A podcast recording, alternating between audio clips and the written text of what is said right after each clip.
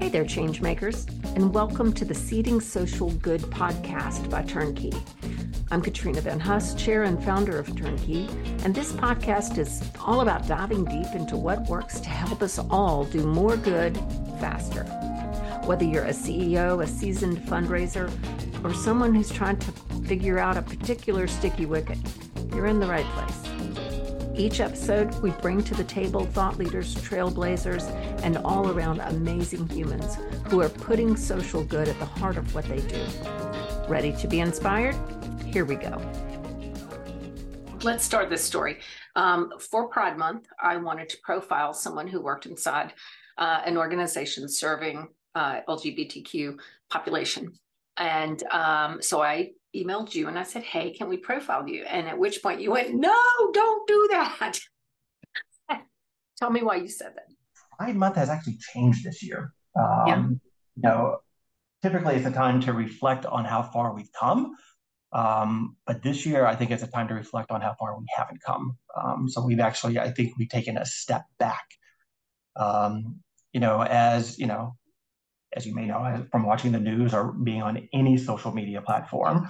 Um, you know, Pride this year began with a campaign of lies and disinformation um, that was really started from the far right extremists. Um, so these individuals have been making a calculated effort to kind of redefine LGBTQ plus Pride um, and GLSEN, just you know, as an organization specifically, trying to redefine that as toxic and dangerous. Um, and again, because Turnkey um, has been such an ally to members of our community and organizations that are on the front lines fighting every single day for representation and inclusiveness. I didn't want you to be in the crosshairs um, like our friends at Target or Anheuser-Busch um, or the LA Dodgers. Katrina, right now, Kellogg, Kellogg cereal is coming under fire because their mascot, Tony the Tiger, was at the Tony Awards this weekend, and now the right is specifically targeting Kellogg um, and saying that the cereal brand is trying to indoctrinate uh, five and nine year olds by eating cereal. And because I have a cereal box that just talks about inclusion and what it means to be accepting of everyone, I didn't want your, your affiliation with me personally um, or our affiliation with GLSEN to put turnkey in the crosshairs uh, like other organizations have been. I appreciate your friendship and your care of me. However, I feel like when people like me are silent, bad things happen. My my silence is not agree- is not um, agreement, and uh, many times I think silence is taken as agreement. It is, and you know, I I think not only is silence looked at that way, but I also think action that plays into the extremist groups is also seen as a win. Yeah. Um, you know, you know, just to take a step back, you know, GLSEN's longtime partner and advocate of our community, Target. Um, you know, this is kind of you know how this conversation between you and I started. Look, Target has been a supporter of the LGBTQ plus community for over a decade. Um, so you know, about three weeks ago, four weeks ago, you know, Target came under attack, uh-huh. and it was not for having their traditional pride line. Um, but it was for having certain aspects of their pride line. And while they were being attacked, they actually started removing select merchandise from their pride collection. And so, you know, their pride collection uh, benefits GLSEN um, as an organization and they fund the work that we are doing. Um, and so, as a result of this coordinated campaign, which was blatantly being organized by extremist groups um, against corporations like Target and Anheuser-Busch, by Target moving Pride collections to the back of their store in many southern states, it told these small group of individuals who are very loud, it told them that if we become louder, we still have the ability to win. And that's how Target really started becoming, you know, becoming the face mm-hmm. of corporate capitalism and what we're doing. And it's because they backed down, because they didn't stand um, fully on the side of our community. And look, I, am not taking Target's side. Target is a great partner. I think Target needs to do more. But instead of coming after Target, we need to come after the right wing media. We need to come after these extremist groups. Right. Because um, the same thing with Target or uh, with Anheuser-Busch. When Anheuser-Busch first said, like, hey, we're standing up for our community, like, okay, there wasn't any uh, like massive um, riots or picketing or boycotts. Um, but when there was still, you know, some noise, you know, on the far right social media groups and also, you know, on the dark web, that's when the CEO came out and took a step back, which was seen as a stance of removal of their allyism. Yeah. Um, and so that is what we're seeing. So if you had to quantify, you know, if you were plopped down inside of a, a major corporation and you were faced with this and you're in charge of crisis communications, how would you tell your CEO, don't do this and this is why and this is what it'll cost you? Because it sounds like, I don't know what Anheuser-Busch has lost in value. Uh, Target is like 13 billion down in market capitalization. Yeah. So that step back, them pulling those items off the front of the store and put it in the back um, cost them $13 billion. Is yeah. that pretty much correct? Yeah, $13 billion on paper. So I'm not going to say they lost $13 billion in sales within their store. Right. So, right. you know, how Wall Street is evaluating the company, um, how investors are in value are evaluating them, it is a $13 million loss. Right. Um, so look, I, I, think when you look at um, other companies, mm-hmm. Walmart, so yep. Walmart supports numerous organizations. We actually have uh, members um, of uh, our apparel line. Um, some of our corporate partners are in Walmart as well. Walmart did the same thing. Walmart said, we value our community. We're standing up for the LGBTQ community and our employees, and we're not doing away with our Pride collection. So you stopped hearing about that. And what I would look at is there are numerous reports that talk about kind of the the power of the purple dollar or the pink dollar. Mm-hmm. You know, I, I, think it is extremely well known that you know uh, many LGBTQ uh, family members who don't have kids have more disposable income, um, right. and so there's greater buyer, uh, buying power there. Um, look, there's also members of our community that don't appreciate the rainbow washing.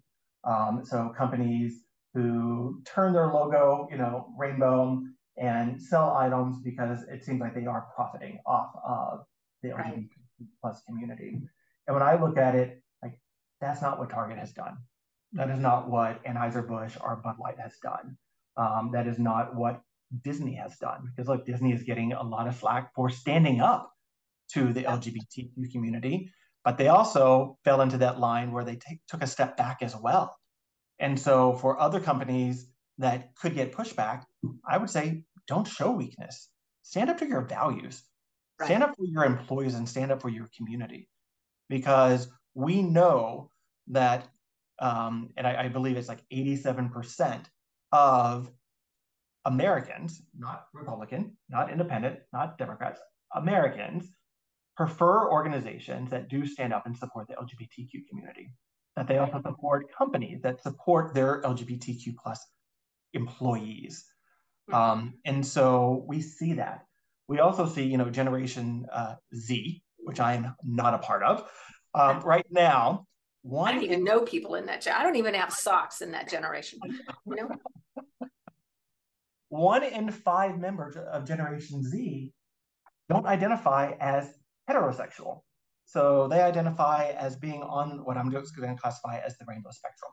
Yeah. So those are current customers, future customers, uh-huh. employees uh-huh. um, of companies. And so you really need to look at um, what it is going to cost your company when you pull back from this community. Yeah. Um, every report that we have seen, um, and again, this has been this has consumed my life over the past three weeks. Yeah. Um, every report that I have seen says when you stand up um, and you stand alongside our community, you benefit financially. Um, so you have less uh, turnover, so higher retention from your employees, which is amazing because we know that there is a high cost associated with turnover, um, as well as um, uh, brand alliance, as well as just average sales. Right. Um, and so, you know, there are members of the LGBTQ community that are not buying Bud Light, um, even though Bud Light is trying to show that they are an active ally. Um, I was just at the Ed Sheeran concert this weekend at MetLife Stadium in New Jersey. Mm-hmm. Um, I got a beer in two minutes. Why? Because there was no line at Bud Light. So, so they're suffering because the the hard right community is boycotting them, and now they're suffering because the LGBTQ plus community is boycotting them because they were gray and they were tried to be in the middle and make all parties happy or no parties happy. As I talk to my LGBTQ friends, like they're also like not supporting Anheuser-Busch um, because of the way that it was communicated from their CEO. But again, they are still supporting Target. Um, and it is because, you know, Target, I think Target was a little bit different. Target was different because they were, Target was put in a very hard place. Yeah. Um, Target wanted to stand up for our community as a whole, but also wanted to do the right thing for their employees that were being attacked. It right. became a TikTok challenge.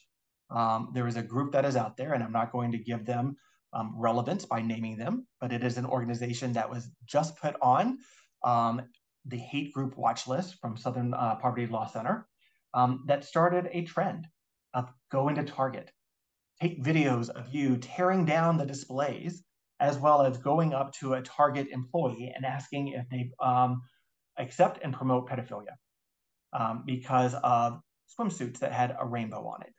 Um, you know, there was also there was an adult swimsuit that was taken out of context. The adult swimsuit was made for transgender individuals um, that provides again extra comfort um, and visibility or less visibility um, right. in a swimsuit. Um, and so, you know, how this actually kicked off was uh, individuals on the far right who were taking a video of the front showing that it was a trans swimsuit, but then the back of a tag um, of a kid's swimsuit that was only rainbow color. Um, and so they were saying that this um, that this transgender um, uh, swimsuit, which was promoting uh, individuals to go through gender reassignment, um, was targeting youth. Um, and so that's kind of how all of this really kicked off yeah. in the right wing media.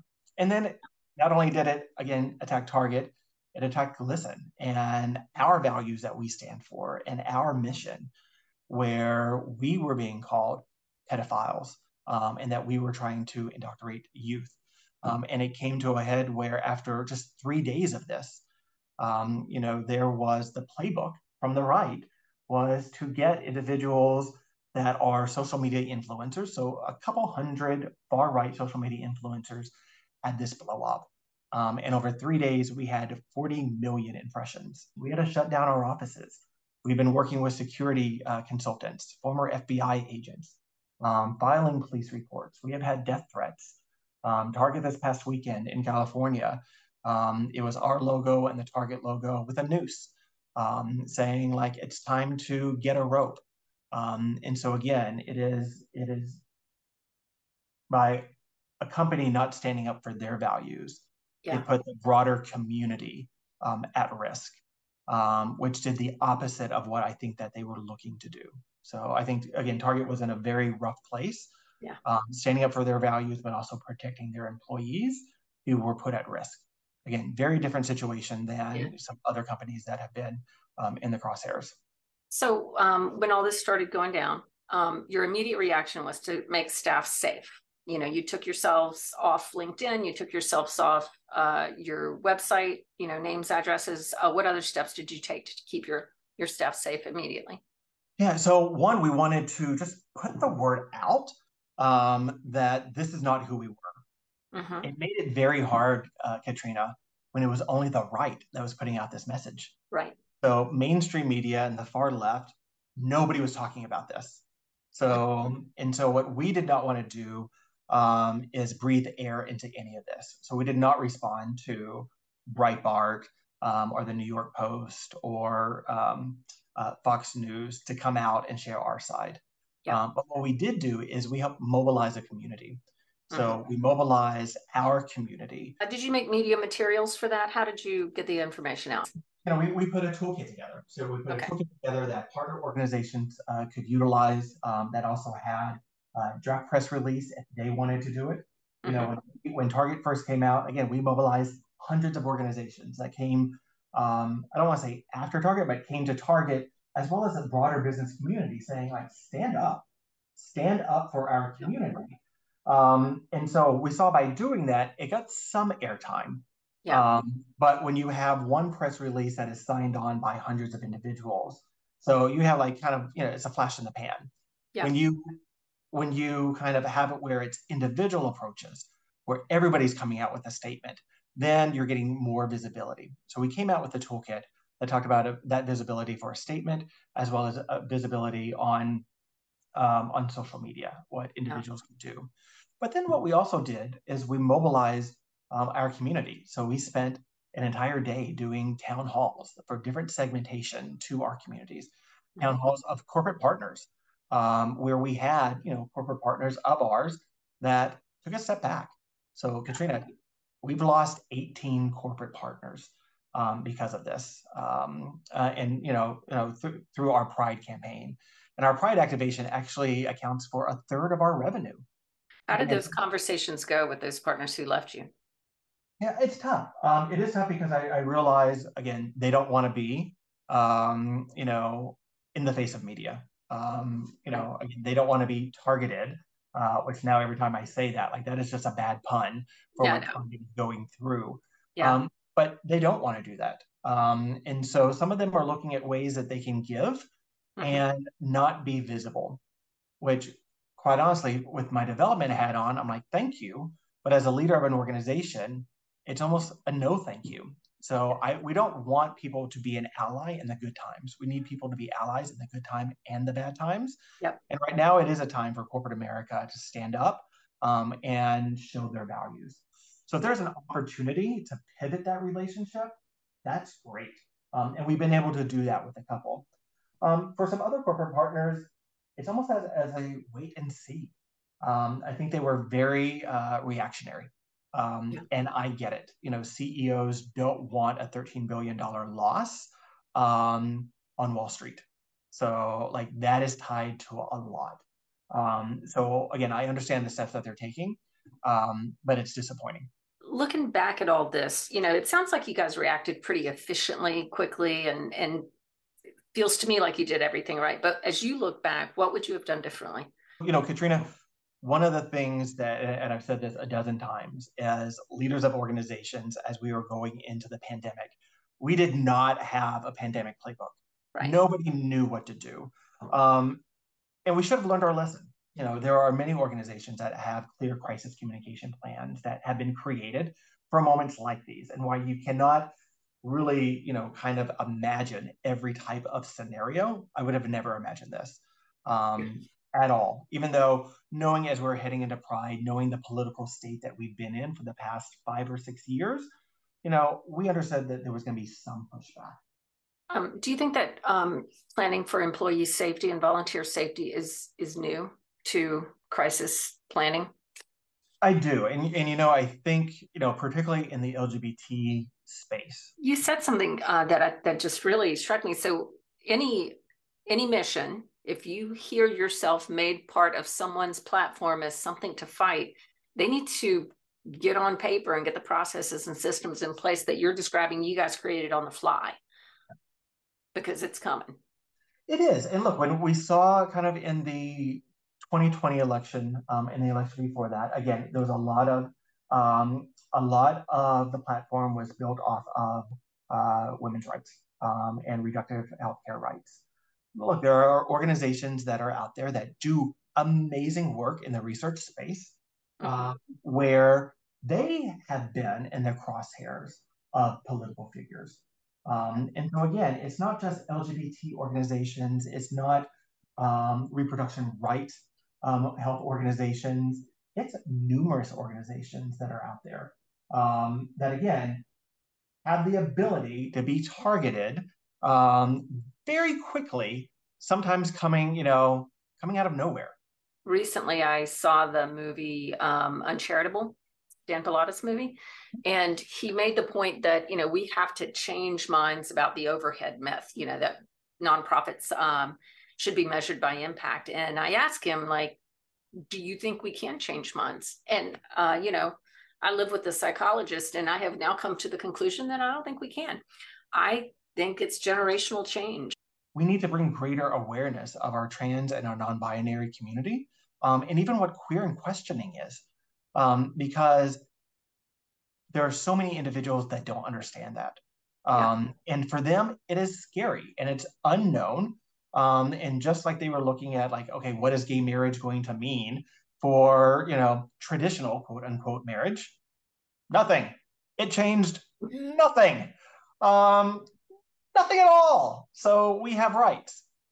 So that's all we want. And that is really all that our trans brothers and, and sisters want is they're just looking for the same rights. Okay. You are um you're corporate America and somebody targets you with a TikTok challenge. What are the first three things you do? One, I try to see how I can monetize it. So like it. Yes. yeah. Okay, monetize. How, how, can I turn this into something that benefits me? Mm-hmm. Um, and I think that's that's the thing. Um, again, there's no uh, no press is bad press. Um, like, uh, I kind of say that's a lie right now, but but but what it has done, um, it is, has given us other opportunities to have conversations in a way that we've never had this conversation. Okay, so door openers. Door basically. opening, absolutely. Okay. Um, one, I would also think, uh, you know, is this a way to attract um, or use it as an acquisition tool? So, mm-hmm. like TikTok is a much you know, it's a younger generation. It's a younger crowd um, that I know many corporate partners are trying to figure out how to get into. Yeah. Um, yeah. So if you see something, not only like how do you monetize it, but then how do you steer those individuals that are watching that into an area where you can showcase kind of what you're about, what your values are about, what you're doing in the community. Okay, think three. For me, and it kind of goes along, is like how do I make it go viral? Um, like everybody, again, everybody wants it to go viral. Um, how do you spin it on its head um, and make it go viral? Some of the employees that were being targeted on TikTok had great responses. Really? Um, so because they were also members of our community yeah. that were able to kind of come back and say like, this is not what this organization is about, or this is not what Target is about. Um, I would never want to put an employee um, at risk where they are being faced with an issue that um, involves their safety. I want you to do one more set of three answers, and that is you're the um, you're the CEO of a nonprofit that is currently being targeted. I think targeted just got to be a different kind of verb. Yes. Yeah. What do you tell those people? First three things you do. It's gone viral in the worst way. People are in danger. What do you do? Take care of your staff. Mm-hmm. So, so communicate, communicate again, and communicate again. Mm-hmm. In situations like this, you can never communicate too much with your staff, with your stakeholders, with your board. Think two. Don't give up hope. So, um, you know, I know that you're looking at your financial numbers. Um, hopefully, you have diversified your funding so you don't have all of your eggs in one particular basket. Mm-hmm. Um, but also lean in on those that know you and who have supported you prior to this because they are the ones that will continue to support you. Um, and even if they have already given this year, if you go to them with a problem, they will help you come out of it stronger, better, with more money to invest in your mission. Thing three. Katrina, as you board an airplane and you're getting ready for takeoff, your flight attendants tell you that in case of an emergency, put your um, mask on first before you put it on anyone else. So you have to take care of yourself. Yes. Um, the mental and physical health um, of leadership is key because your team is going to react to what you are going through. So when GLSEN was hit with this, again, I didn't put my mask on first. Um, you know, I made sure that our staff was taken care of, but I also went down that rabbit hole of reading everything and trying to identify where those risks were. Um, and it put me in a very different headspace reading negative comments on multiple sites. I think if I was able to take care of myself first, um, assess the situation, identify it, um, and then give very broad strokes as well as specific things that we are doing to our staff, it would have been better. Um, but I didn't take that advice. And so that is something that I would say to every executive director um, is you, you got to breathe. So um, you got to take care of yourself. I want to thank you for this. And I want to ask for one more thing. And that is, uh, would you be willing to share your toolkit with yeah. everyone who's a listener? Yeah. All right, very good. Uh, I, I think I already sent it to you. If not, I'll send it to you to you again. Excellent. Good, good. Um, we will make it available in some fashion to the people watching. Um, the group who is with us today are what we internally at Turnkey call our beloveds, meaning they've been to a convening or they're part of a, an alongside group, and they are our trusted ones. So um, I hope that many of them, along with Turnkey, will be your allies.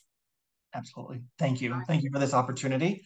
Um, and again, thank you for sharing the word um, of what we are doing. Um, and hopefully, what GLSEN has gone through, other organizations will be better prepared. Yes. I think that you will help many people. All right. Thank you, Paul. Change starts with just one person you.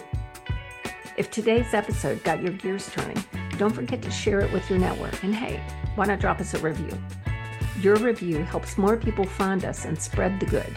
Be sure to subscribe so you never miss an episode. Until next time, this is Katrina signing off from Seeding Social Good podcast by Turnkey. Stay inspired, keep making waves, and let's create a better world together.